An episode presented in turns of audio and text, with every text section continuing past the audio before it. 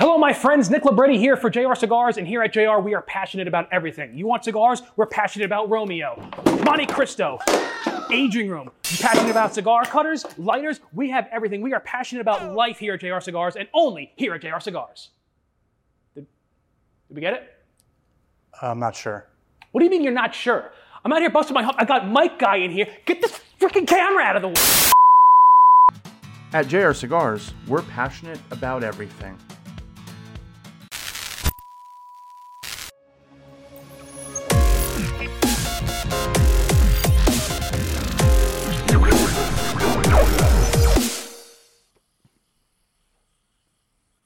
Fine, me. Hello?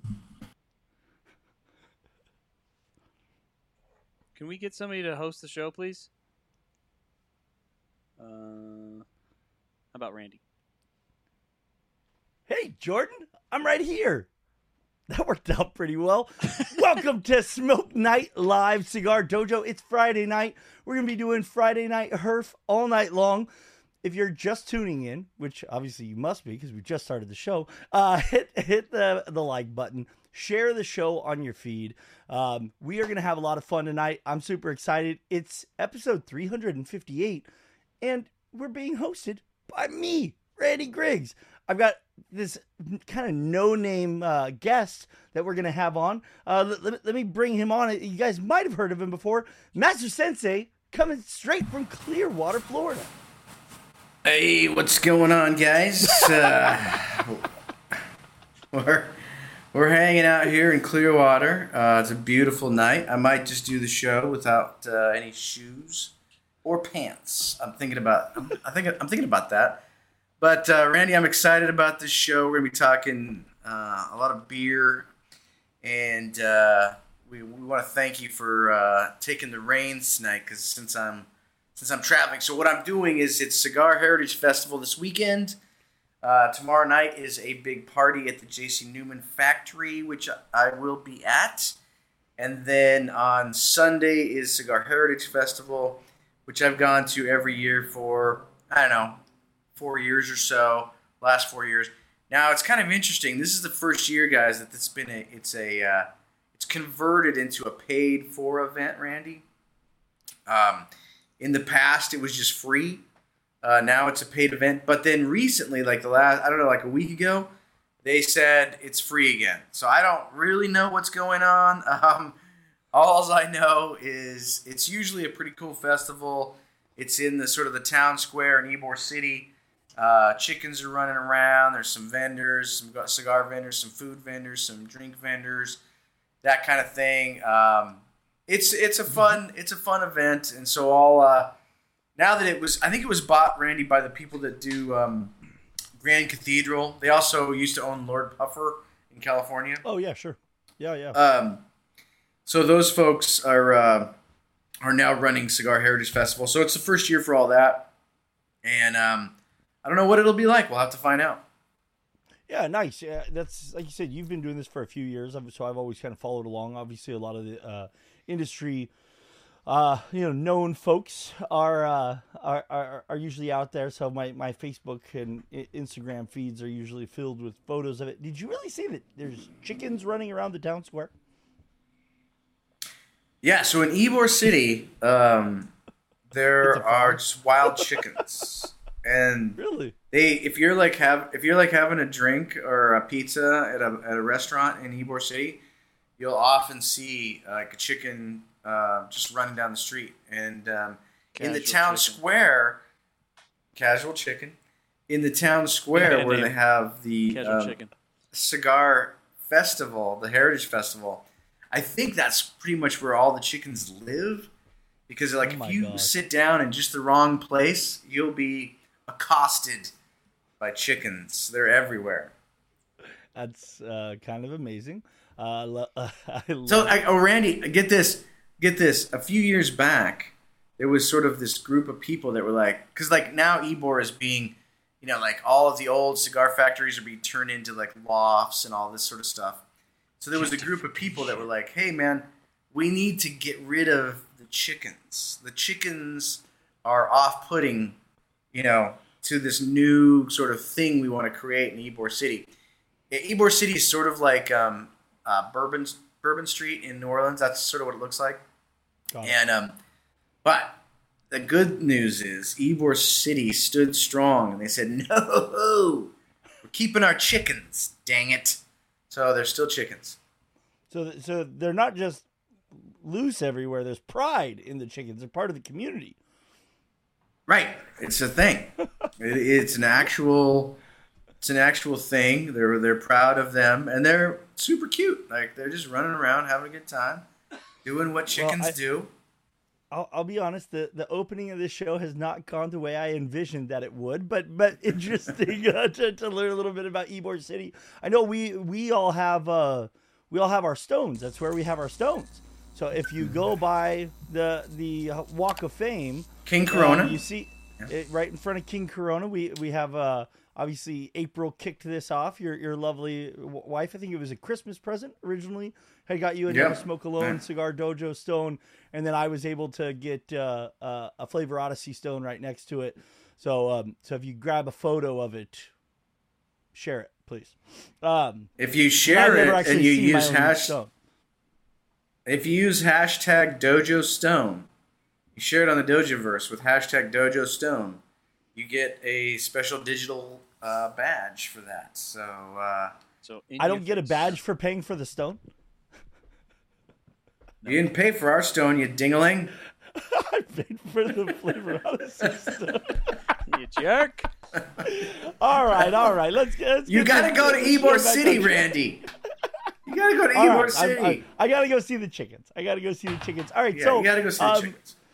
So I'm I, I'm honored to be here. Thank you so much uh, again for uh, for inviting me to host. Uh, you know, and, and you know, you always tell the story, um, and you've you've told it many times on the show. You know, we we, we travel together as, as a group for Do- Dojo as we uh, as we provide media coverage uh, for the cigar industry. Randy, you're We- too we- quiet. uh, Somebody wants. Everyone wants you to turn yourself up. Just so you know.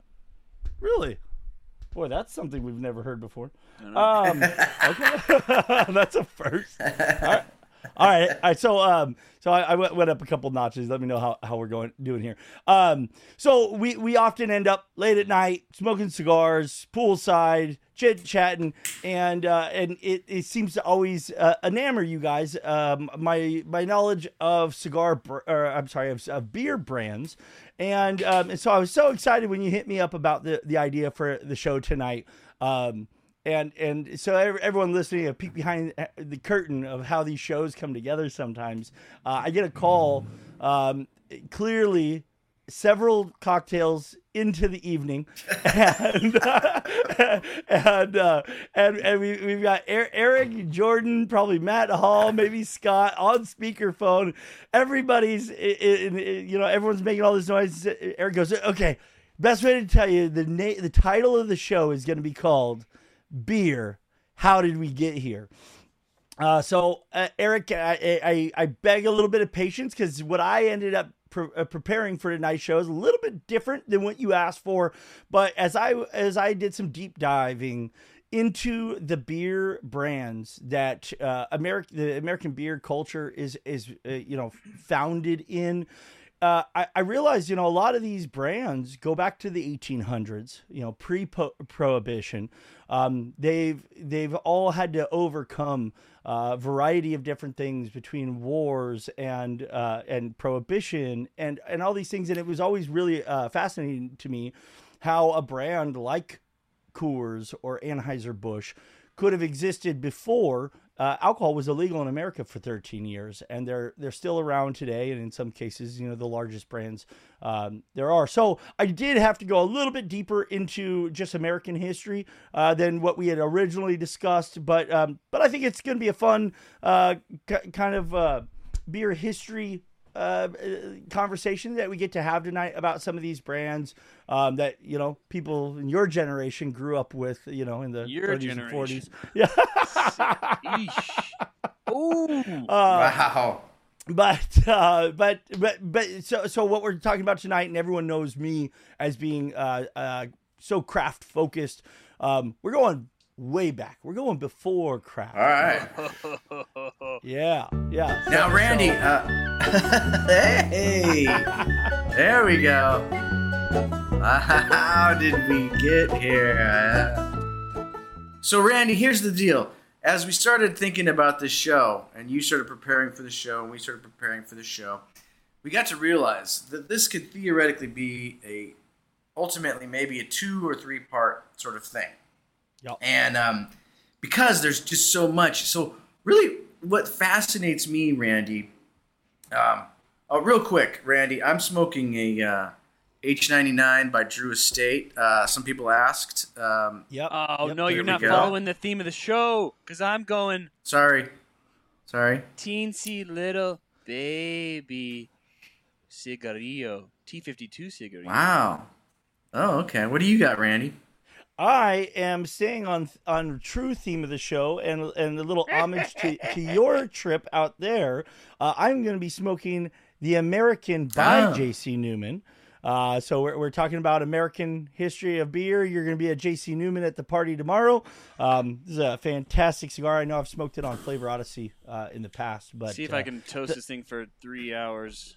Now, Jordan, do, do we got the a van. we got a studio audience tonight? Are the boys we there? sure What- what do. we got? Look at him. Hey, There they are. up, Hey. Scotty. How Hey, doing? uh, How we doing? You guys couldn't have picked. What do a you guys better, better episode? This is right up my alley. My redneck roots are coming out full force. I got my little T52 lit up. I got me a tall Okay. boy, a Hamm sitting here cracked. Oh, she's Yes. a creamy bit of tastiness right there. So I'm ready to rock. Oh, How yeah. about you guys? nice. We, we're ready to rock. No, So- I, so I- I- Randy, I, love I when- love the selection of industrial light lager uh, in Hamm's. I also am uh, kind of going in a similar theme. I'm going with the Montucky Cold Snack. Uh, so uh, uh, again, an, an- another American light lager. How about you, Eric? You, got a, you got a beverage there with you? So uh, tonight I am going with the Yuengling, uh, which we will be talking about on the show. My man. at some point. Um, but Randy, the, so what I was getting to before I got into the cigars and stuff was um, what fascinates me is the fact that it's it's it kind of the beer world in a, in a sort of a way reminds me a little bit of the cigar world in that um, the palate. Didn't you say? No, Didn't you say the keyword? no, no, I did not. said, say that reminds keyword. me of something. you should know to never say that. No, okay. So uh, if I said that, that was completely by mistake.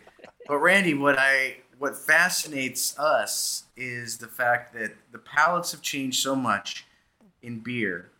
But how did how did it all evolve? Like we we did the whole Flavor Odyssey beer uh, journey in Germany, the Germany beer uh, journey not too long ago Yep. and that sort of like spurred this idea was like how did we eventually get to where we are today and so that's what you have uh, prepared a presentation and or a conversation that we're going to talk about today you know how how did we go from Yuengling to the uh, the, the triple ipas and all the stuff that we have now we won't get that far randy tonight No. but we will cover the base.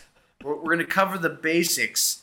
We're going to get. We're going to present the milestones that that are the sort of the uh, the landing pad for where we'll eventually go with this topic.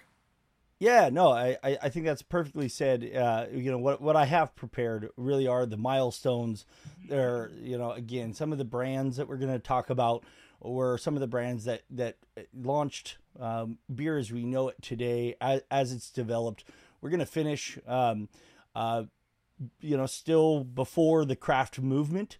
Um, so so uh, we're, we're not going to take three hours of your Friday night to, to bring you all the way to the milkshake hazy IPAs of, uh, of today. Um, but but but to your point, I love the idea of doing um, you know who knows you know in a, in a couple weeks, couple months, uh, doing a follow up show and uh, and then talking about how craft uh, did evolve in the 90s from microbrew. Um, and then, uh, you know, it, it's an industry that we talk about uh, the, the bubble bursting. Um, so, to your point, there are a lot of parallels uh, to the cigar industry where um, these styles um, and trends have kind of come up and gone away. Bubbles have burst. Um, you, you know large VC equity firms have come in and changed the the the landscape is uh, uh, uh, from where we are today. But again, we're, we're I'm already getting ahead of myself. We're gonna we're gonna take it back. We're gonna take it all Okay, yeah. the way back. Take it all the way Uh, back. Oh, so Jordan, do you have some like? Do you have some like sort of music that's like, la you know, like where you're like, Taking you uh, it's back? like a, uh, yeah, no, taking you back. I have, kind of- uh, I- the closest I can get is Oh, that's pretty good. hey hey, I, good. for, for on demand. For on demand. That was pretty good, Jordan. Okay, so so uh, I, I Yeah. did want to just establish real quick where we are as an industry. Uh, so the Okay. beer industry, as we sit here today in 2022, there are 6,600 breweries and importers in the United States. Pre-prohibition, there Wow. was only 2,400. We- We are at a point in in this country's history in beer that is more than double what we had ever seen before prohibition. Uh, it is a $331 billion industry that provides over $100 billion in wages to over 2 million Americans, myself included. Uh, we, as an industry, we generate $55 billion in taxes and account for 1.6% of all the, the products produced here in our great country. Uh, so, Wow, so be- that's yeah, incre- so- that's an incredible number right there, Randy. yeah, yeah. No, exactly. You know, so many people think of uh, our country for for steel, for agriculture, uh, so many things that that we produce. You know, beer is. Uh, you know, very much a major part of this country's production and, and, and, and economy. Now, Randy, just think of think of that. Wait, before you go there, Jordan, think of um, that in comparison to how tiny the premium cigar industry. Like a lot of uh, we think the premium cigar industry. It's a big industry. There's no question about it, right? It's a big industry. There's a lot of money in the premium cigar industry, but like comparing it to the beer industry, we're just such a tiny hair sliver of of that, right? I mean. Yeah. No, no, no. It's so true. It's uh, you know, I, I think you know it's something that we've always said. You know, I've I've had the great fortune to work in the beer industry for uh, 20 plus years of my life now, and it's something that we've always talked about. You know, th- through a recession, through economies, ups and downs. When people are happy, they're going to drink. When people are sad, they're going to drink. When people are are down on their luck, they still drink. You know, um, I think that that is one thing that you know cigars in my uh, experience, my personal im- impression is that it, it is more of a luxury item that you know in in the tough times you know cigars might be something that suffers and that we have to take out of our lives. And uh, you know for anyone tuning in that isn't really like tied into this industry you know it's one of the things that really allured me to it is is the the whole culture of of taking a moment away from the the rush and and uh, you know rumble of of your regular life to take 90 minutes and just enjoy a cigar and, and and you know relax and just like take it in you know um and, and it kind of forces you into that mode i like that a lot and uh and but but you're right yeah C- cigars are are such a small part of uh of American life, and especially you know it's so regional as well. You know where you are, it's a, um, a much more common place thing for for a group of folks to be in the park playing cards and smoking a cigar versus where I'm at in California, where uh, I, I'm, I'm sure someone would throw something at me if I was sitting in a public park smoking a cigar. so, but uh, but but not only is it a huge part of our economy, it's part of our foundation and our roots. It was actually found in a, in a diary of a member of the Mayflower that the reason for stopping in Plymouth Rock was that they were running out of the essential victuals, especially the beer. I mean, think about that. They came here fr- from England across the pond looking for a place to harvest their their their uh, their produce. They, they want to like set up land. You think any at any point they would have intentionally chosen New England of all places? You know, uh, with the the extreme weather. Uh, You know, they should have ended up much further down the coast, anywhere from Virginia to Florida. Would have made so much more sense to like start society uh, in, in this country, but because they were out of beer and they needed to, to stop somewhere and brew some beer, they they ended up stopping in, in Plymouth Rock, and so that's always been a, a, a really fun story that I've enjoyed. That like th- that's how far back and how like literally ingrained in American culture beer actually has always been. Wow. I felt the same way tonight when I was driving down uh, Missouri Street here in Clearwater, and I was like, I can't drive any further. I need to stop right now and get me some Yuengling. and so that that is what happened, and that's planted your roots. You're like you're like a pilgrim. Look at you. I'm a, essentially a pilgrim. I am. Stopped at the ABC and boom. All right, keep going. Uh, well, well, yeah. So, so you know, throughout the 1700s, uh, colonies uh, established here in the United States, and it's regularly documented that every one of the colonies, as America was growing, had a central building. They were mostly common breweries where different families could go in and brew their families' rations of beer for the season, and so, so it's kind of a shared uh, area. And by 1770, George Washington and others were actually petitioning to boycott beer from England. Now, keep in mind, they came here looking for, uh, you know, lack of persecution, religious freedom, and uh, and so you know there was clearly some angst towards the, the motherland of England. But it, but it, says something that by 1770 we had established enough beer, enough of a, of a source and, and, and culture of a beer here that it was believed by our founding fathers and, and the leaders of this country that we could now not only do without it, but we should like actively not bring in beer from England anymore. Uh, and and ironically, to know that like it was that much of a part of everyday culture in 1770, and a mere 150 years later, a vile and hideous woman named Carrie Nation became the poster child of the temperance movement.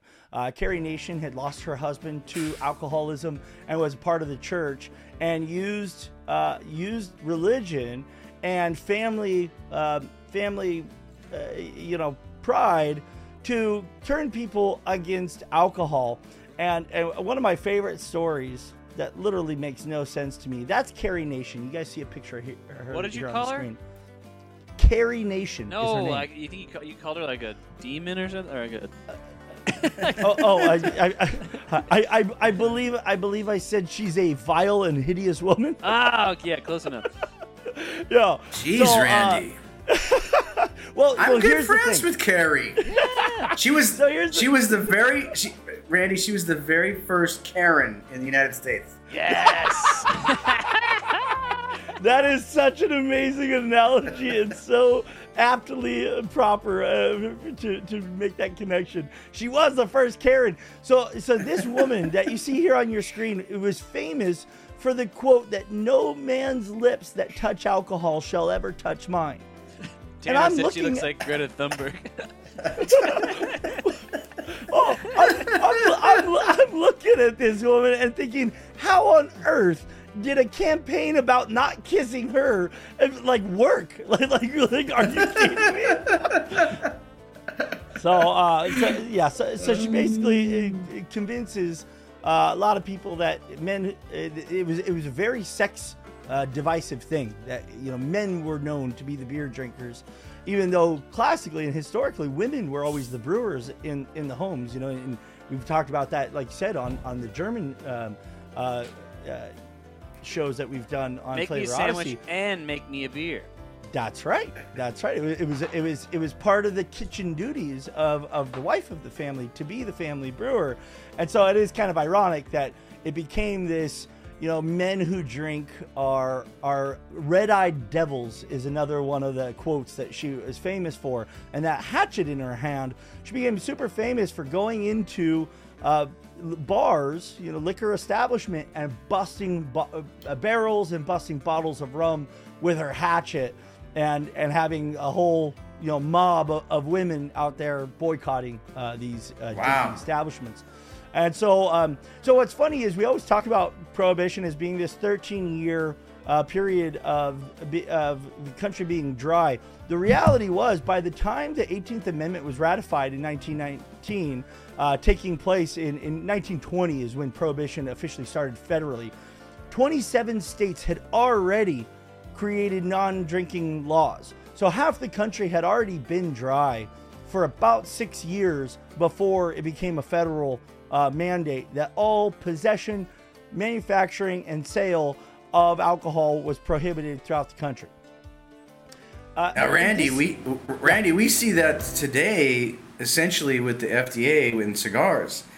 I mean, it's not that far off from from what we're dealing with uh, currently with the Federal uh, uh, Drug Administration, uh, Food and Drug Administration, and they're wanting to end, you know, us our ability to smoke cigars. Now, there's no uh, there's no Karen with a hatchet, but it doesn't really matter. It's still uh, it's still the same out outcomes. We gotta you know continue to fight that. And those was, some of these battles are still going on, right, Randy? No, ex- exactly. You know, it might not be carrying with a hatchet, but but you know the the marketing tactics have just changed. Now it's commercials trying to convince people that children are getting their hands on cigars and are going to become addicted to nicotine because uh, you know, uh, look, there's there's two major portions of of this industry. There there's the one that we're heavily involved in in premium cigars, and uh, there's so many great advocates. You know, Nick, Nick Perdomo. I, I I love a lot of the things Nick Melillo has said. You know, t- take a look at the the documentary Hand Rolled. Will will uh, give you a, a great idea of of where we're at and how it's being spun to, to be said that you know children are get their hands on these. The cigars we're smoking here are are twelve to twenty dollars a piece. They're sold in in affluent, high end brick and mortar stores. Like this is not the the product that um, that they're they're they're really going after. And you know the the the grape flavored Swisher sweets. You know, say what you will about them. There's a, a, a huge distinction between the ninety nine cent five pack of Swisher sweets versus premium tobacco and cigars that we smoke. Yeah. Right. So, but but but all, all that being said, um, eh, eh, you know, we should learn here. And here's the thing: during that period of prohibition, that's that's when uh, Al Capone had his rise. That's when uh, you know the the illegal uh, bootleggers. Um, crime overran the streets because of the illegal alcohol trade uh, industry. And, and you know the, what we learned as a nation, and we seem to be forgetting as we now turn um, these type of temperance movements towards tobacco is all that that prohibition did was create an underbelly of crime in, in, in our country that became completely uncontrollable. And it only stopped when we reversed the decision to prohibit alcohol Yeah. because ulti- ultimately we we're all told growing up We that we have to we're- we're- drink well in our blood. I, I, I think I think what, what people really ca- capture, uh, ca- you know, latch onto is we're we're raised believing that that this is a free country and that we're free to make those decisions of our own right. I'm not telling Right. anybody that they should be drinking or that they should be smoking, but I also, uh, you know, abhor the idea that someone's telling me that I can't. Um, Right. and so, so it's, I, I think that's what it comes down to is, and, and a lot of people, you know, get caught up in the in the health You know- conversations and, and, and whatnot. It's like, no, it's much simpler than that. It's, I'm not telling you that you need to, uh, you know, adhere to my beliefs, but stop asking me to adhere to yours. Speaking of all this, uh, Sensei, do you care if I tell this that story that happened to me yesterday? I don't know what what's the story. What happened to you? Oh yeah, no, yeah. Tell the story. So- I was so going to I- say, if you have to ask permission, you should probably think twice about it. I, yeah, Yeah, yeah. I don't know. Uh, as I get home and like, uh, you know, this time of year we've got like 15 Amazon boxes show up daily. Uh, one box, it's not the brown Amazon box. It's this different looking box, uh, and it's it's addressed from me to some guy I don't know. So I'm like, at first I'm like, okay, maybe it was like somehow a you know we're doing the the cigar um, donation program right now. Maybe somebody maybe Yep. somehow somebody sent the cigars to my house instead of instead of the dojo headquarters. So I open this thing and it's just like sketchier and sketchier as I open it, like weird packaging inside, and then there's like a Walmart bag, and I pull this out, and then there's another box inside that. Pull this box out, open up that box, and there's inside this is a two vacuum sealed bags, and it's just a whole bunch of weed, like, like wax, all kinds of crazy like wax stuff and vape stuff, and just like a ton of weed that was. I'm guessing they must have like it, been shipping to a state that like it wasn't legal, and so they just picked a random Colorado address as the sender address, so that it when Mm. if it didn't go to the guy it was supposed to go to, which it didn't because they got his address wrong, it would come back to a Colorado, some random Colorado address, and just came to my house. it's the most surprising package I've ever opened. So everybody wants to know, Jordan, did you and Sarah get totally stoned?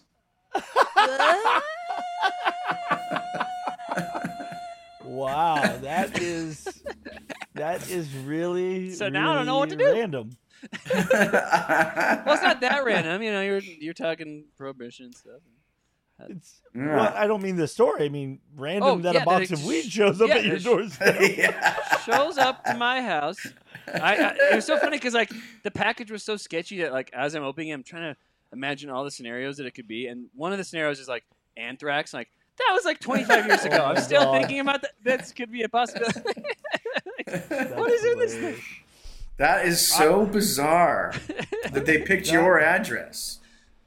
Bunch of wax, boys. Anybody want some uh, Gumby goo? I think I got that. Some ganja. All right, so so um Yeah. yeah.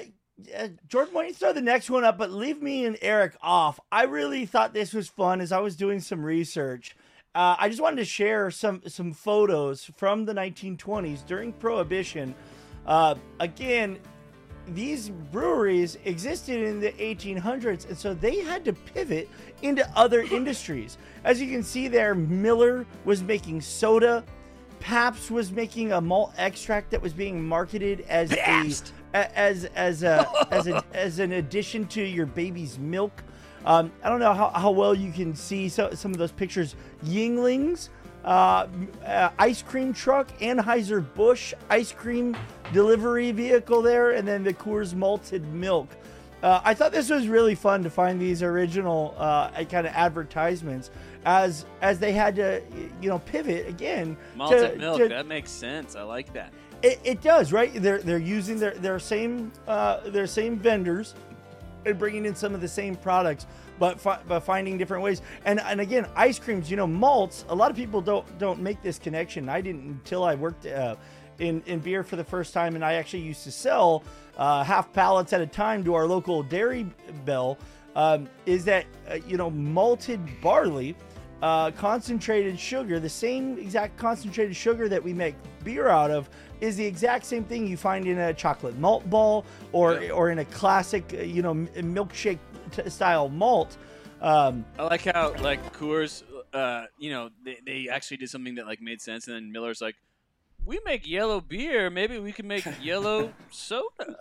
I don't know. it seems it's, it's fair. know. It's, yeah, yeah, no, no, it's it, it's totally fair.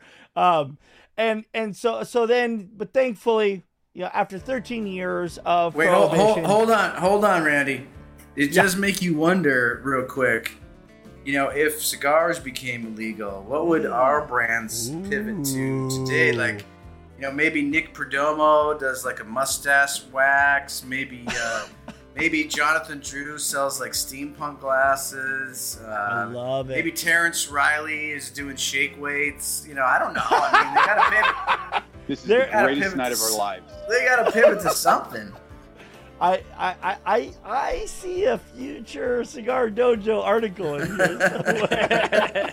Jack. Uh, so, no, exactly. So, thankfully, after 13 years, uh, President Franklin D. Roosevelt had he finally stepped up and said, "This is crazy," and and enacted the 21st Amendment, which repealed prohibition in America. So, in 1933, we as a country came back to our roots, and alcohol was legal again. Um, and we've never looked back. And as I said to, to start this, we're, and we're the alcohol industry is bigger, stronger, and more booming than it ever has been in any part of our country's history, which actually reminds me something.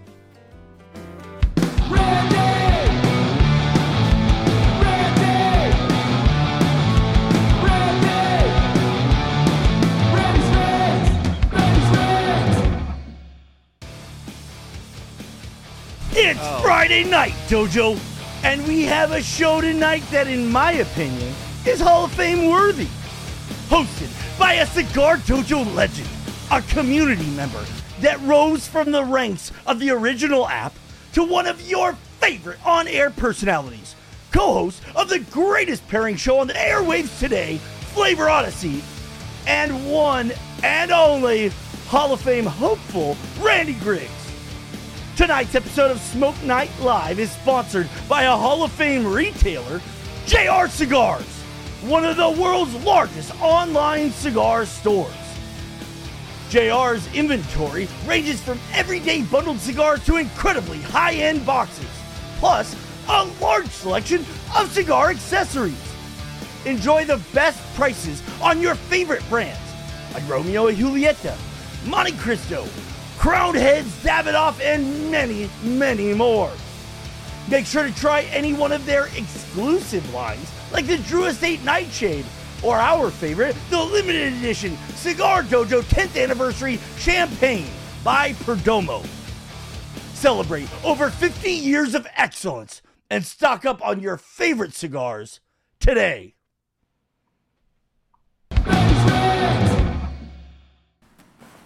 That was nice. Nice. Could All right, so I love it. so I- it's a Randy's read on Smoke Night Live, baby. I love it.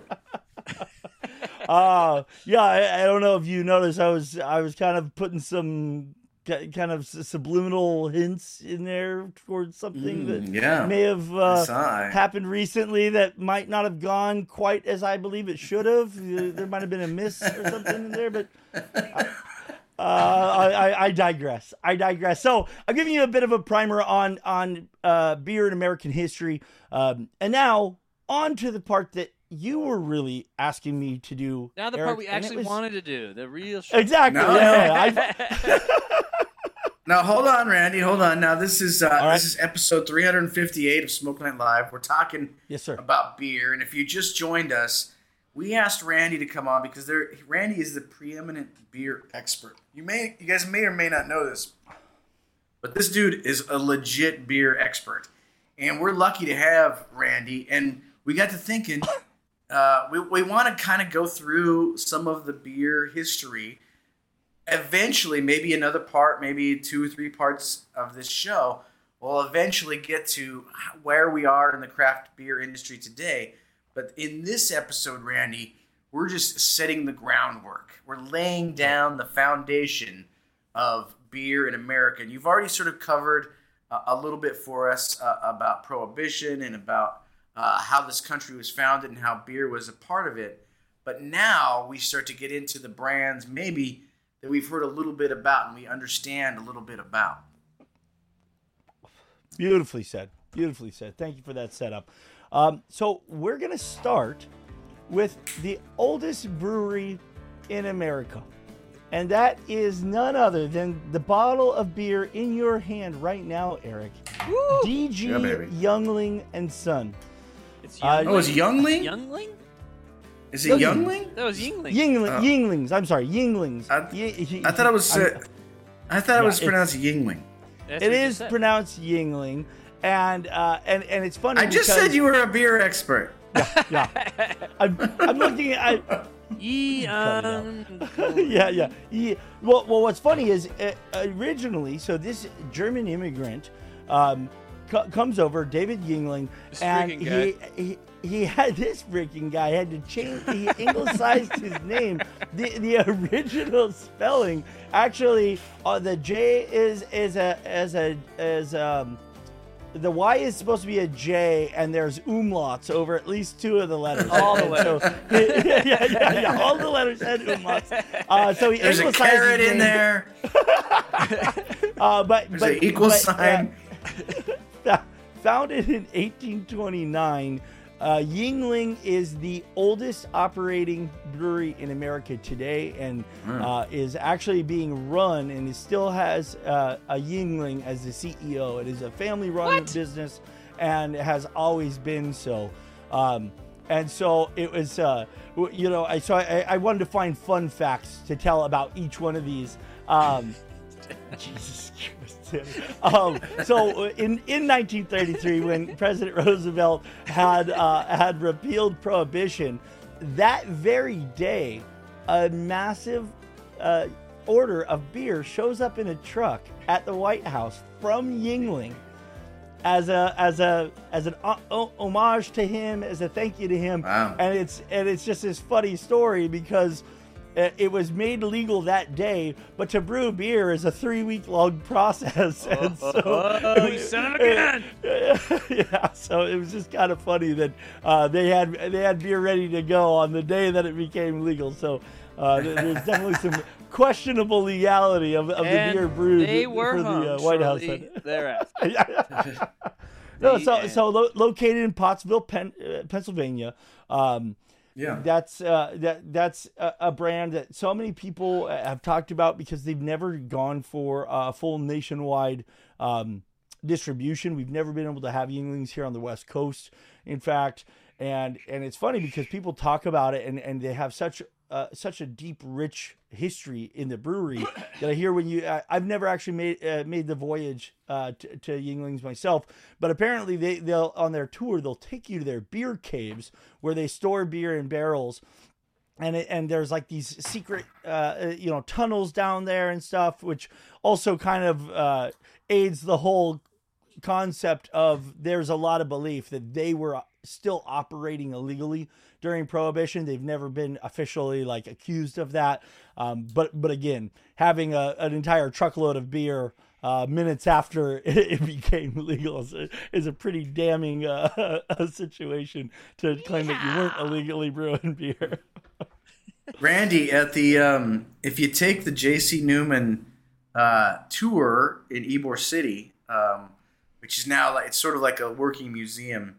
Um, there's a couple interesting things that re- that are sort of similar to what you're saying there.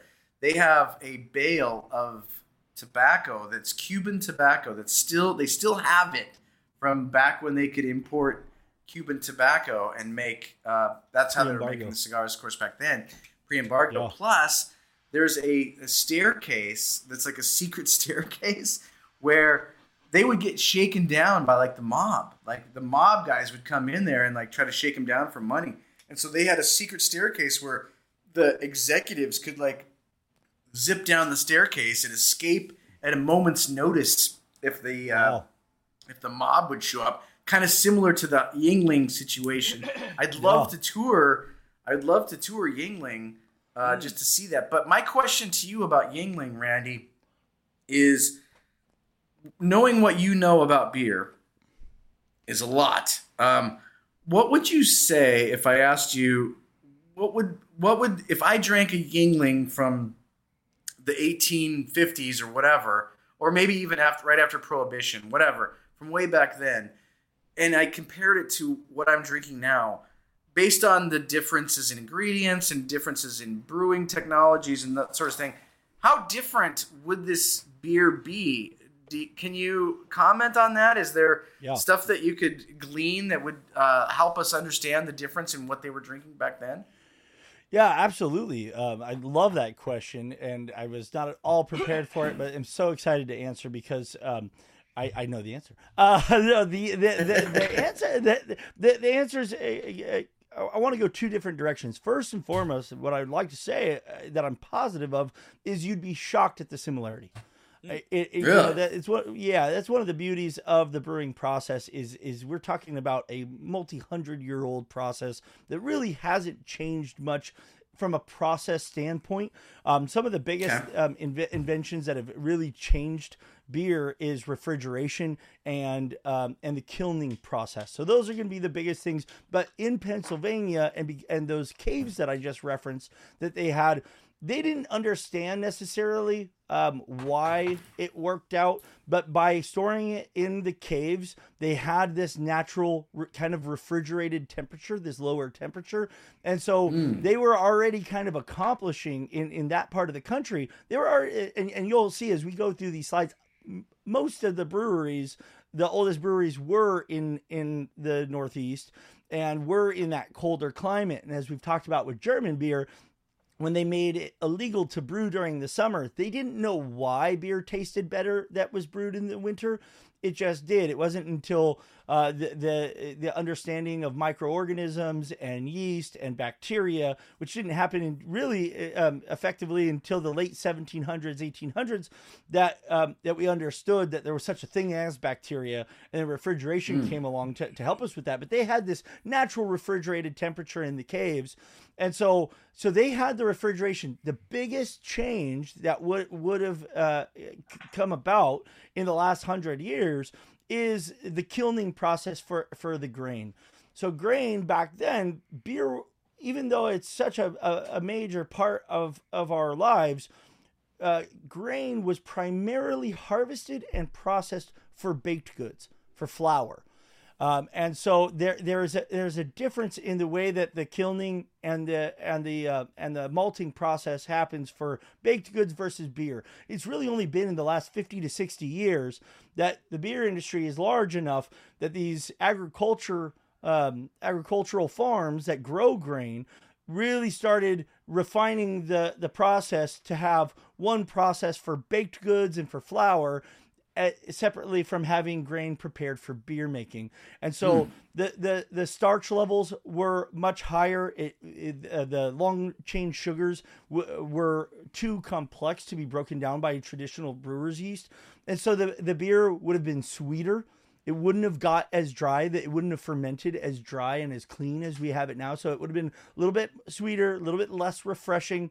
Um, as, as a result of that sweetness they would have added a little bit more hops um, ho- you know the hop industry has has improved significantly and become more effective and so you, you had to add a lot more hops to get that bitterness to kind of mask the sweetness that was residual in your beer post fermentation because the grain hadn't been processed fully. It was is what what they call under modified uh, malt is, is the way we reference it now. I- In higher levels of modification, really just mean that they allow the the grain to the seed, the kernel of grain, to grow for an extra literally like we're talking about like a three day extra that they leave it in the silos now before the malting and kilning process take place. Before they were just trying to rush it through and it, it didn't leave as much sugar um, available for the yeast to, to break down. So Is um, any, that's like- So that was sort of like that was sort of like the candela of uh, of, of beer.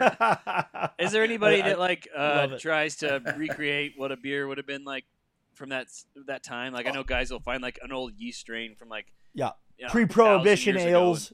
Yeah yeah pre-prohibition beverages are are a niche thing but but yeah people will st- still do it. You can still get your hands on on under modified grain because again they still produce it for the baking industry. They just now have kind of two uh, production cycles uh, at, at the at the kilns uh, where they're producing you know the, this batch for the baking industry, and then separately they brew it, do a different batch for for the brewing industry.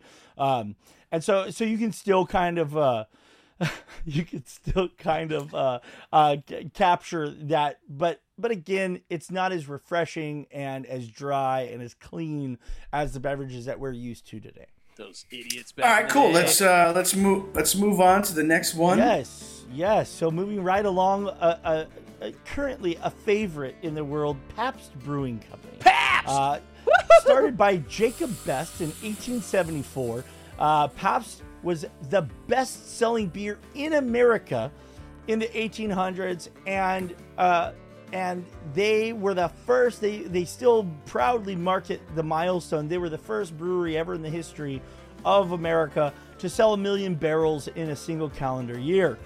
Um, one of my favorite things, and you know, it's, it's something that's funny about this is this brand had completely died in the 90s and early 2000s, and they literally credit the, uh, you know, the the the hipster tight pant wearing folks like Jordan for Yeah, the, the- this huge resurgence just in the last Well- 20 years, um, where where the the irony of this like classically known kind of cheaper brand became like Well, the they kind of- flagship beer. they kind of intentionally started that, right? Like, didn't weren't they? Wasn't it like a marketing expert like found that a certain Yeah. bar in uh, Portland was, you know, these all these hipsters happened to like it, and he pushed that, Yes, and then yes. now that's Well, why all these cheap beers are kind of a a thing again to begin with.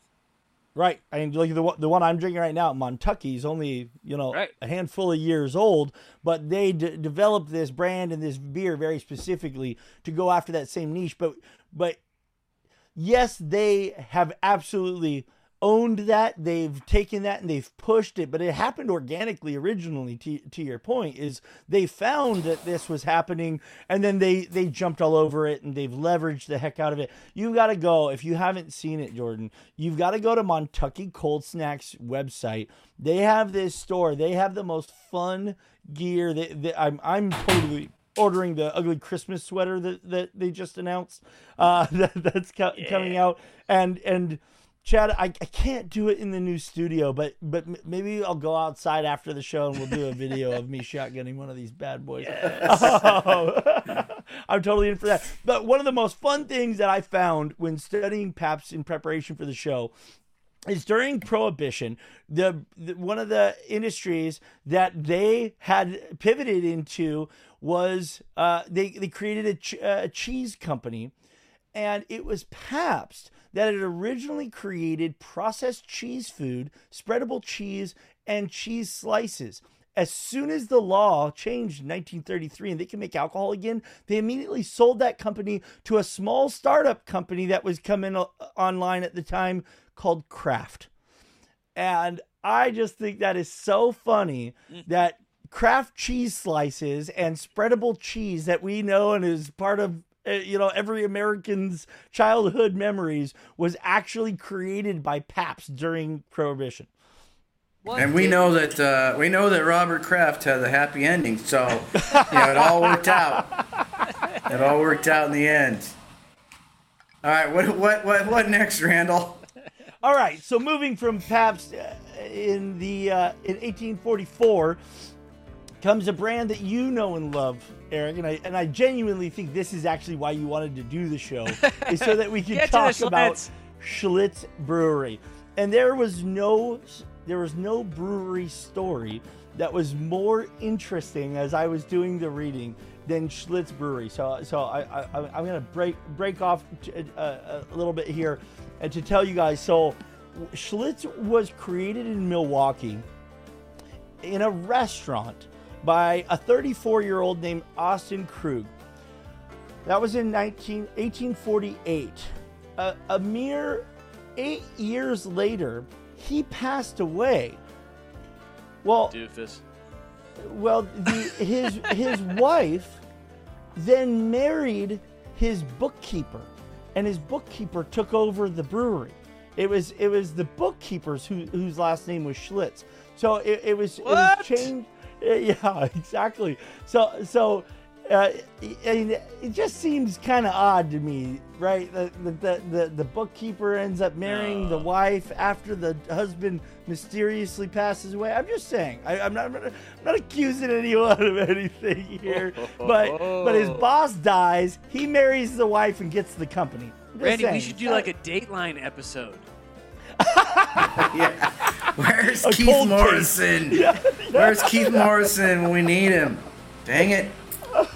Let's interview Uh, him. This was uh, so Schlitz Randy was my dad's favorite beer, and one of my favorite things about Schlitz is the tagline that they had on every can that I can remember, and it just said at the top, "A kiss of the hops." Just a kiss of the hops. I'm, im- I'm imagining Randy that that might be one of the first times that hops was like marketed. Like nowadays, they market hops like crazy. just a kiss. But back then, I don't know. Like, was that a thing, or was that like the first? Was that was that Well- when hops was sort of like introduced as? Yeah. as So so as I- as I was looking into it, from a marketing standpoint, you're right. No one else was was really pushing hops, but they understood hops enough. So what I read, the backstory to that campaign was that uh, women didn't drink beer in, this period of time as much because they found it was too bitter and and they blamed the hops. And so that was what the campaign was was to try and and telegraph that it wasn't an overly bitter beer. There was just a kiss of the Just a hops. kiss. people people knew that hops were in beer and that that's what drove the bitterness. But they used the marketing campaign to say oh no no no it's not overly bitter.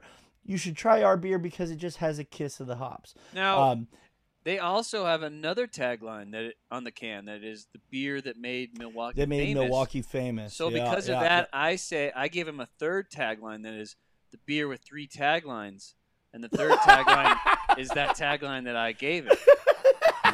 That- I don't know if that But makes Randy sense. don't, didn't Randy didn't they have another tagline that you really liked? the other tagline that I really liked was, um, oh, so it wasn't a tagline. So, so th- this is the most fun part about Schlitz.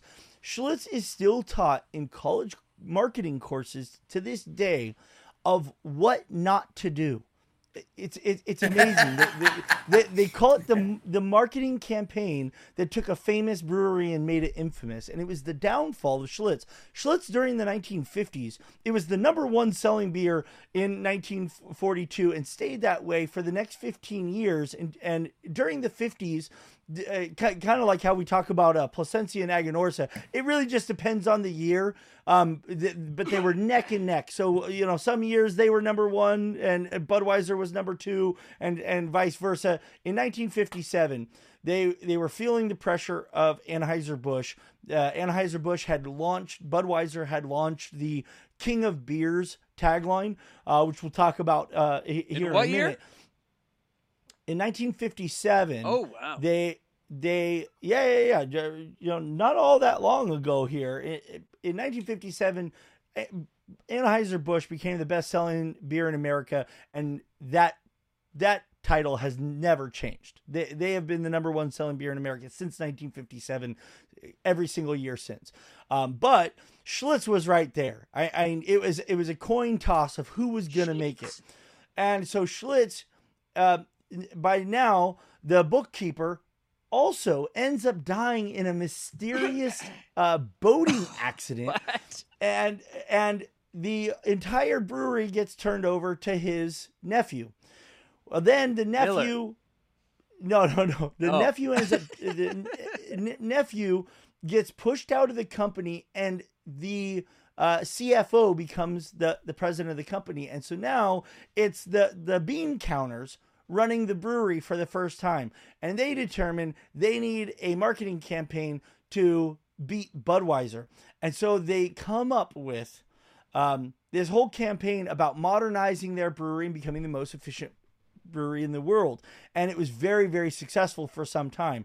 But um, what was happening was they were, that was when they started using corn syrup as an ingredient. It, it, shortened the fermentation time of the beer, it lowered the, the overall cost of goods for the brewery. And so they were making, you know, headlines as being the the best run brewery, the most efficient brewery. They had the lowest overhead. They were the most profitable brewery. They end up taking over Primo in Hawaii, and within five years of taking over Primo, Primo became seventy percent of all the beer sold on uh, on in the state of Hawaii on the Seven Islands. Um, but then you know things started going awry. They wanted they kept trying to shorten the time of the beer. They kept trying to make it more efficient, and they started uh, cheapening the beer. And at one point, they uh, they had to have at the time the the largest recall in beer's history as they were adding a fining agent because beer takes a little while to settle out. It's it's very cloudy until it has lagered long enough, and then it becomes the clear beverage that we know it as today. Well, they wanted to kick it out the door and turn over the beer faster, so they started adding a fining agent, and that's where they really misstepped because that fining agent ended up coagulating and uh, you know the references in the newspaper were "D- did you find snot in your beer? And and at the bottom of the beer there was this thick mucusy texture um, and so No. so they had to do a recall on the beer. That was a massive financial loss for for them. It hurt their brand significantly. And in a wildly bad decision they thought to come up with a commercial campaign that is now taught in, in university marketing classes and is referred to the drink Schlitz or I'll kill you campaign. Uh, yes. Do we have I one of love those it. commercials? Yeah, you know, Come I was gonna send you a link. You guys, uh, if, if you're watching and you enjoy this, go to YouTube and just type in, or That's go to amazing. Google and type in drink Schlitz or I'll kill you. There's four commercials. Um, the, the, the first was a fictitious boxer. It's it, it, it- it's this boxer. He's just come in from the ring, and and a narrator comes on and he says, "Hey champ." I see you're drinking a beer, uh, a Schlitz there. We'd like to take your Schlitz from you and give you the other beer. And again, this is this was very targeted at Budweiser. And and and the boxer says to the camera, he says, "Oh, you're going to take my Schlitz? I'm going to treat you like Picasso and put you on the canvas." And and it's, it's like very aggressive. Then there's another one where it's like a uh, uh, uh, uh, lumberjack, and he's got a pet cougar for some reason sitting there, uh, you know, next to him at his campfire. And they say, "Hey, can we take your Schlitz and have you try the other top selling beer?" and the the cougar starts growling and, and, and swiping at the camera and he threatens to kill the person who, who's trying to take his Schlitz that- away. I love this. It sounds like is that where This is Talladega great. Nights got that from? Like that sounds like straight out of Talladega Nights. This is amazing. yeah, yeah, you it would guys gotta probably go- work today, Randy. It would probably It- work you know, it, it, I don't disagree with you. If you launched that like on social media, channel, if it was a TikTok commercial, people would it would go viral, right? So, um, but uh, you know, the the belief was it was very intimidating. It was way too aggressive for the time, and and it was and they had to end up pulling the whole campaign, Aw. and the and the and the company completely folded within a few years after that. Like Schlitz? the, the, the yeah, yeah. The, Schlitz failed as a company. They went under. Uh, it's produced today by Pabst, uh, as Pabst bought the naming rights, and Pabst now makes Schlitz um, as as a brand. But the Schlitz company uh, failed shortly after the Drink Schlitz or I'll Kill You campaign. That would have succeeded today. Come on. Now, all right. Yeah. Now we're uh, we've we've gone super long, so let's get into the next. All right, uh, all right, yeah, yeah. Let's let, let, let's cruise through as, as as we were just talking about. Anheuser Busch and Budweiser is the most uh, famous beer or best selling beer in America. Um, it's funny because they actually took the name from a uh, a company in in um, in Europe that makes a Budweiss and is called the the beer of kings. And so, uh, with no creativity at all, they went with Budweiser and just flip flopped it and determined that they were the king of beers. Um, they they now, uh, you know, proudly, and it's funny because again, you know, one of the downfalls of Schlitz was when it came out that they were using corn syrup. Well, Anheuser Busch making their industrial lager with rice, they now in their commercials to this day proudly use rice and rice uh, sugar as part of their brewing process. Um, you know, one of the things that that you know good beer guys like me, you know, kind kind of uh, a scoff at is um, is they they do concentrated brews. So they they brew basically like a 12 to 13 percent beer, and then they water it up to the four percent beer that um, that they can. And so uh, you, you know, They water it up or they water it down? fair enough. I was in, in volume they water it up, but but yeah, they Ah. water it down to four four percent, and that's that's why. To me, it's it's not a, a, a true you know all grain, uh, you know properly fermented at uh, at packaging fermentation. Wait. You, you know, So they came around 1852, but they didn't like get going until the 50s, the 1950s. yeah, they they didn't become the, the best selling beer in America until the 50s. That's right. Uh, that's right. 100 years later. So they, they were just middling. There was a lot of other players at the time, Schlitz being one of them. Uh, but they were a huge, uh, huge, uh, they played a vital role in the development of pasteurization. Um, and milk is treated today the way it is because of the processes that Anheuser-Busch created for their beer so that they could get distribution and have shelf stable beer and have beer stay fresh for as many months as they- they're able to. They were also the first uh, brewery to use refrigerated rail cars and uh, and and kind of created the the platform for a, a, a lot of perishable products in, in America today. They like really were fundamental in developing the way to keep, uh, you know, use refrigeration and use pasteurization uh, for freshness in general. And and those those learnings are used throughout the beer, cheese, milk industries to this day. That's my- really all we need to say say about these jerks. Nobody likes them. Come on. I'm, I'm not a fan. I'm not a fan. Now Coors. Now though. this one, Now that's this is only a couple. This is a couple That's miles beer. from my house, Randy. A couple miles from my house. Well, this is actually still a beautiful uh, family story. Uh, Adolf Coors, uh, ca- you know, came here from Germany looking for an opportunity. Was a brewer in Germany, and literally ended up in Golden, Colorado because of the water. And so I actually really enjoy that because so many marketing campaigns are built on just fluff and and no real substance to it. But you know, when they talk about the the Rocky Mountain cold uh, water, that is very much why they chose that site where the brewery is is built today. And I don't know if you've had a chance. I know you're real close. If you've ever toured the brewery, as you come through the mountains and you see this. Uh, this facility in this beautiful little valley of the mountains there. Golden's just a beautiful place to to visit if you guys ever get a chance. Um, but w- one of my mo- most favorite parts of the Coors story story is that Bill Coors, you know, fifth generation from uh, from the founder, actually is the inventor of the aluminum can as we know it today. And uh, if if you see it, what's that? I said, "What? Did he also invent Yeah. those cans that stay that that sh- that stay cold? They, they show the coldness of the can."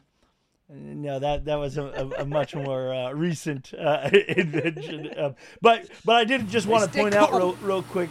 Um, it, it, it is referred to as the two-piece aluminum can because the entire body and bottom is a single piece, and the lid is the separate piece. And so when we when we at a brewery get a pallet of cans in, it's just the the hollow body with no lid, and so that's how it goes through. It fills, the lid goes on, and then there's a sealing that that wraps the body around the lid to, to hold. So so all aluminum cans, as you guys have always known them, this is the two piece aluminum can.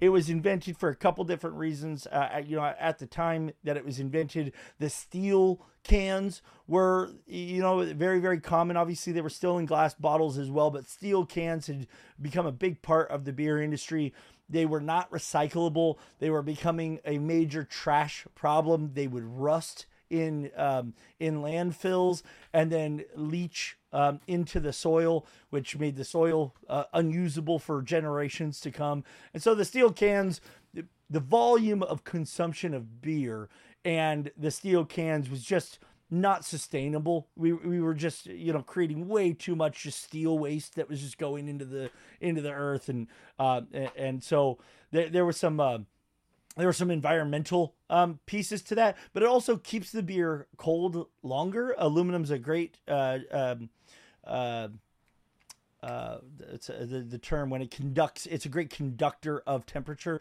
and so it holds uh, it holds the, the beer cold longer. So it's also much much lighter. So when and, and people never think about this and, and why aluminum cans uh, are so much cheaper to ship is literally just the weight of the glass makes a truck that much more gas efficient that you use tens and tens and tens of trucks. gallons well that that that might solve some of it but um but yeah you use a ton more gas when your when your truck is loaded with glass and it's so much heavier and so it was just uh, a, a much more cost efficient it was better for the beer um the other thing was that um uh, aluminum cans. He also, when he invented this can, they're paraffin lined. So paraffin's like a wax, basically. So there's a wax lining on the inside of aluminum cans, which protects the beer from ever touching aluminum. Where in the steel cans that wasn't the case, so you did very much get this metal, um, minerally kind of uh, uh, penny taste uh, in, in in your cans, and so um, so that was that, that's that's one of the big things that uh, that Coors does, and to this day, um, Coors porcelain. So one one of the companies uh, that Coors had pivoted to during uh, Prohibition was they created a porcelain company where they literally make dishes and kitchen bowls and dishes and and and place settings, and that company is still going today and and is a larger company and makes more revenue than Coors Brewery does. No. Isn't that insane? No. True story. Well, keep in mind they're they're they also uh, and Coors the, owns them still. Coors owns them still, but keep in mind they also own the the patent uh, and trademark for the aluminum can. So when Ball makes cans, when uh, you know all these other companies make cans, they still have to pay royalties Jeez. to to Coors for every can made. So um, Wow. they, they they to this day hold the the trademark and patent for the uh, two piece aluminum can. So that company Ra- that Ra- invented the can, that's the, their their big moneymaker. Wow. Now, Randy, one of the worst ideas that Coors had was in the 70s, they had a can. I'm not, you're laughing. You think I'm making this up. I'm not just waiting. No, this is true. They had a can wi- at the top had two perforated holes. There was no pop top, and Uh-huh. you would just take your thumb and you'd push in the hole, and then you'd push in the smaller hole, which was like a, uh, you know, Breather you could drink it. The eas- carb- you could drink yeah, it yeah. easily. Les Yeah, and so, but the problem was when you push your thumb in that that first bigger hole to make a drinking hole, people were would spray in cutting their face. thumb on the Oh, on you're the kidding. aluminum, like bam, like you know when you push it down. I remember those cans to this day. They were, they were dangerous, but it was kind of cool. You just like Sounds pop cool. it with your thumb, and then pop it with your thumb, and then you would was you would drink Coors it. Um, was Coors the one that came out with like 10, 10 or fifteen years ago the the vent the like lids vent and it had like a, a regular opening but like a little side opening for to allow air. I- to that's kind of what this Oh, was. a Yeah. similar thing. Yeah. No, yeah, I, I yeah, I remember what you mean. Well, and that that was that was the thing with those steel cans too, is they would have a church key they called them in the bars where it was it was a two prong punch. And and they would set it on a little track and they would slide the punch down into the top and it would pop a, a large hole for to drink out of and a small carb hole to allow air in so it didn't glug and splash in your face. Um, I, I, I don't remember uh, one that could be uh, perforated and punched with your finger. I given You should the look that up. carbonation level. Yeah, I, I didn't run into that in, in my studies, but um, I'm gonna have to check that out. It's, That's I just think it's crazy how like strong the loyalty is. uh, You know, kind of like the Pepsi versus Coke kind of thing. But like, I seriously have only drank one Budweiser in my whole life because we're in Colorado and it's we drink Coors. Like, I wouldn't, I would never drink. I've drinking, I've drank one Budweiser, maybe one Bud Light ever. It's just I'm not gonna do it. So I just, yeah, you should you shouldn't. I, I I could wax on and on about the the the nefarious business practices of Anheuser. just don't wax off. All right, Yeah, yeah, yeah. You wax on. Uh, but wax uh, on, don't wax on. but but I, I just realized I good actually have a, a an, an issue uh, with with the next slide. Um, so we're gonna go ahead and just uh, Yeah. bypass the next slide. Um, M- No Miller, Miller? was another one. Nope, nope. As you can see, it, uh, but uh, M- Miller's another one that, that, that is from from the Are you sure? 1800s. Uh, yeah, I'm positive. So we we will finish with uh, the 1871 founded Anchor Brewing Company in San Francisco, California. Um, they're famously known uh, not only for their steam beer, but the fact that uh, in 1978, under the uh, appliance the appliance um, family um, uh, Maytag, Fritz Maytag, the the youngest son uh, of the uh, of that company, bought this brewery. It was it was defunct. It was going out of business. He purchased it and, and went ahead and trademarked the term steam beer. Steam beer had existed for over 100 years. It was a very common style that breweries made all over the country. Uh, but when they trademarked the name, uh, everyone else then had to shift from calling their steam beers steam beers to California Common. Um, so Anchor Brewing is uh, is commonly recognized and it's understood that they are the first craft brewery in America. And uh, very few people know this, but Liberty Ale is the very first ever brewed American IPA. And so, so while Anchor is super famous for um, these copper kettles and being right there, it, it, they're they're the largest manufacturer in San Francisco, California, as a matter of fact, and um, and so they're they're famous for all these things, and people don't realize that they were the ones that started the IPA uh, style in general in America, and uh, and so this is where we leave off tonight, Eric. Is at the end of uh, 150 years Yeah. of industrial lagers being made, in comes Anchor Brewing again from the 1800s. Uh, also, like all the other breweries, was started by a German immigrant um, coming over with, with those strong German beer, uh, you, know, ties and history, and it, it all started to change in 1978 when Anchor made the first IPA. So, uh, so what? What do you suppose was about that IPA? Like, explain that. Like, what? Why was that significant? What made that significant? Sure. Um, so it, it, it was a it was a flavor conversation, right? It, you know, Fritz Maytag Right. was it was is a very rich young man. He was passionate about beer and the ingredients, and believed that there was a place in the market for something that was more full flavored, uh, something a little bit more aromatic. You know, hops. uh, you know, American hops virtually hadn't existed before then, and um, and so that was a big part of it. Is Cascade hops had just been developed by this um, by this uh, university in, in Oregon, and uh, so they were they had just come out with like the first true American land race of hops, and so uh, Budweiser had, had had tried some Cascade, but they weren't really sure how they were going to incorporate it, and so th- that was th- th- that's really what it is is is this new hop was developed that was citrusy, it was true American, and he wanted to create a beer that would allow for a base for people to to really showcase this hop um, that no one had ever heard of, Cascade, which is ironic because anybody that's ever homebrewed knows, you know, Cascades, you, you, you know, your your go-to, common, everyday, you know, it's the it's the hop that uh, Sierra that Yeah. made Sierra Nevada Pale Ale famous. But that was that was like kind of the reasoning behind it is he wanted to get, create a beer and it was his holiday beer. Um, it was uh, just a, a one-off Christmas beer that he wanted to make and use these new hops. And so he loaded a ton of hops in. He kind of looked at the the um, the English IPA had, had existed, you know, forever ago, but was never really uh, something that American breweries ever brewed. And um, and so that was that was the birth of the first IPA and and craft beer in America. All right, now Randy, before we wrap up the show, um, I have I think one more question. Maybe Jordan has a question or two. I don't know. But my question to you is during all of this time, like obviously German beers and English beers sort of ruled the world.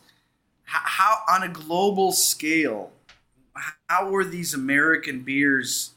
Um, what, what, what were people thinking on a global scale? Were these accepted or were they thought of as second rate? Like, how did American beers compare to these amazing, you know, German and English uh, beers that were uh, prominent at the time? Such a great question. There's where you find parallels more to the wine industry. They were very much considered second rate. Uh, we were considered the the rest of the world when it came to their beer industries thought very very poorly of American uh, beer history because of prohibition. It, it it illustrated how ignorant we were and how we didn't respect the the process and the and the ingredients that went into beer because in in Europe especially uh, you know beer uh, you know they have they have uh, you know deities that they believe rule over hops and over grains. Like like it's a sacred part of their culture. And so just to think that America had created prohibition and now they're making beers with rice which for many many years was completely illegal in in Europe to use other uh, other sugar sources other than barley. So we were thought of as just complete trash and there was zero respect for for our for our beer um, which you know the, the juxtapose and, and and again why i say it, it it it parallels more the wine is you know it's it's how france thought of our our early winemaking until a napa cab went over to one of the largest uh, french competitions and won the whole thing. And that's when napa got put on the map. And and and then we we started having a global reverence and respect for our our our agricultural processes and our and our and our fermentation processes. We're seeing that now with craft beer um, that while we were you know stuck over the, all, all this time in industrial lagers and had no respect once you know over the last 25 years that the craft movement has come on now the rest of the world looks to america for their trends and looks to emulate what we're doing.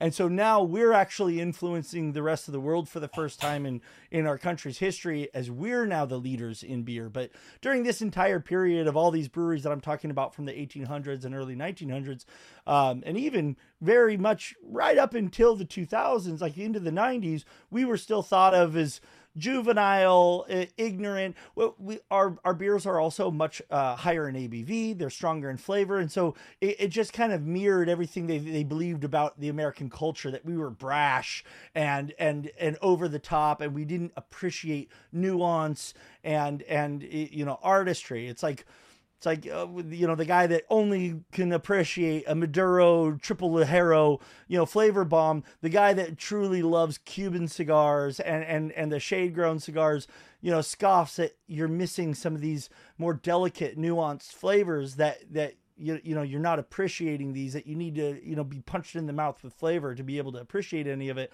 It it it, it kind of follows along that suit quite a bit. Mm.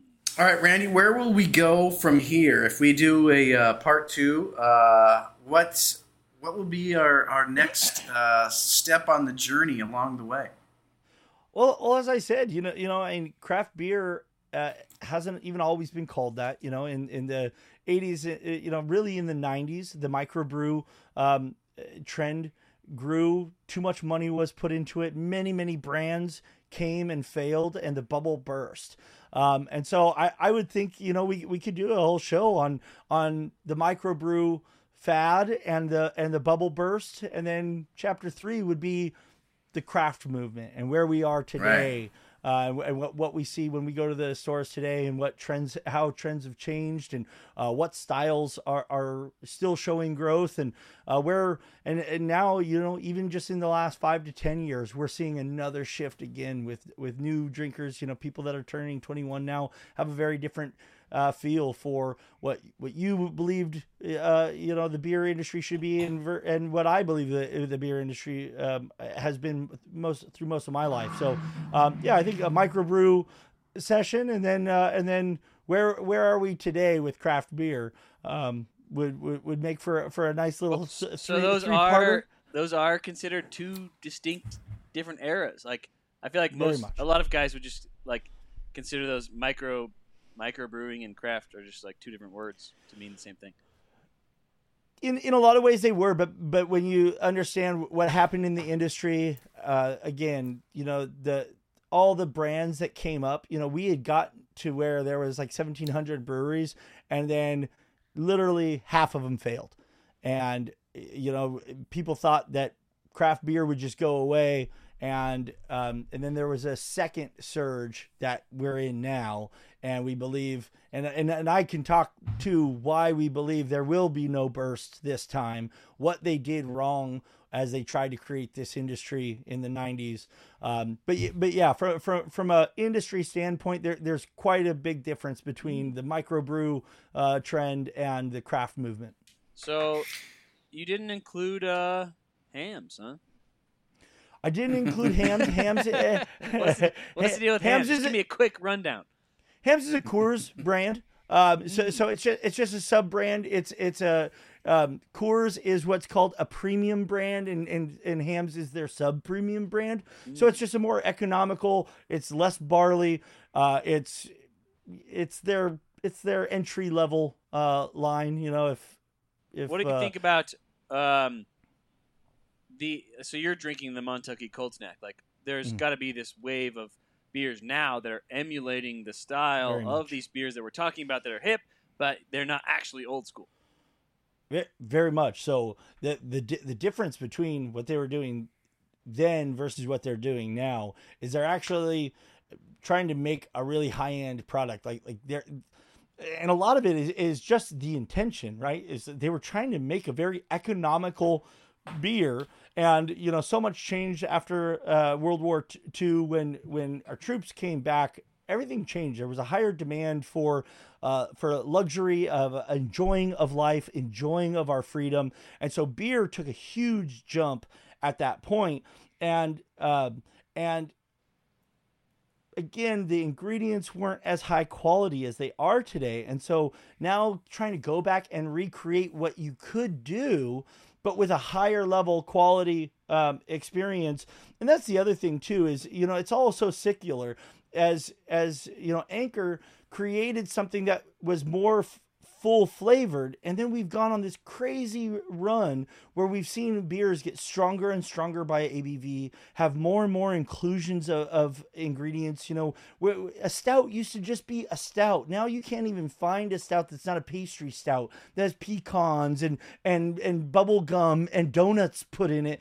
And and it, like it's just gone so far to an extreme that now i, I think people uh, uh, we understand what flavors are possible and sometimes you just want a good beer you know some, something that tastes of barley and hops and is clean easy to drink and you can you know enjoy a few of them without embarrassing yourself in front of the family at, at the at the weekend picnic right um, right. But can, so- okay, so, can you give me three beers that are not hundred years old that are new that fit the style? Sure. Um, uh, we we just came off of GABF, hosted there in Colorado, the Great American Beer Festival, which is the largest ticketed event in America. Um, that's more than Coachella, more than Burning Man. Bur- GABF is the largest ticketed event in America, and it is the largest national uh, uh, competition for beers. Um, a local brand to me here in uh, Northern California, Faction, just won gold medal for a light lager with a beer that he calls 1970s light lager, and it's an industrial uh, uh, ale that is literally he calls out that the recipe that he found was an old Schlitz recipe, and he tried to recreate that, but without any of of the uh, the cheapening of it, you know, not using real rice flakes instead of rice syrup, um, you know, things like that. But using real hops, you, you know, quality ingredients to make a really high quality version of these simpler beers. Again, Montucky Cold Snacks definitely fits the bill uh, for the way you just framed that. And then a third one, I would say, you actually know a lot of breweries are doing it. You know, Revision has a light beer. Society out of San Diego has Society Light. Um, a lot of brands, as um, again, it the breweries are constantly just trying to chase our palates. It, it, it's the consumers that drive these trends, and as more and more people kind of tend to gravitate more to the lagers and the pilsner beers because it's refreshing and it's flavorful and it's nuanced, and you can really enjoy it. Um, and so more and more breweries, actually, I, I it, numerous breweries that are known for their IPAs and their and their stouts are now kind of being forced to rethink introducing a light lager into their portfolio because we're seeing so many more drinkers gravitate towards those styles again. There's a Wow, Randy, that's an incredible uh, episode, man. We can't thank you enough for uh, taking the time to uh, out there. to go through that. I can't wait to get into uh, part two and part three. I got so many questions now. This this episode uh, answered a lot of questions for me, but it also created a lot of questions for me. So uh, I'm looking forward to doing those. Uh, Randy, what's coming up on uh, Flavor Odyssey this Wednesday? Well, we will be continuing on. It'll be episode three of the cognac episodes.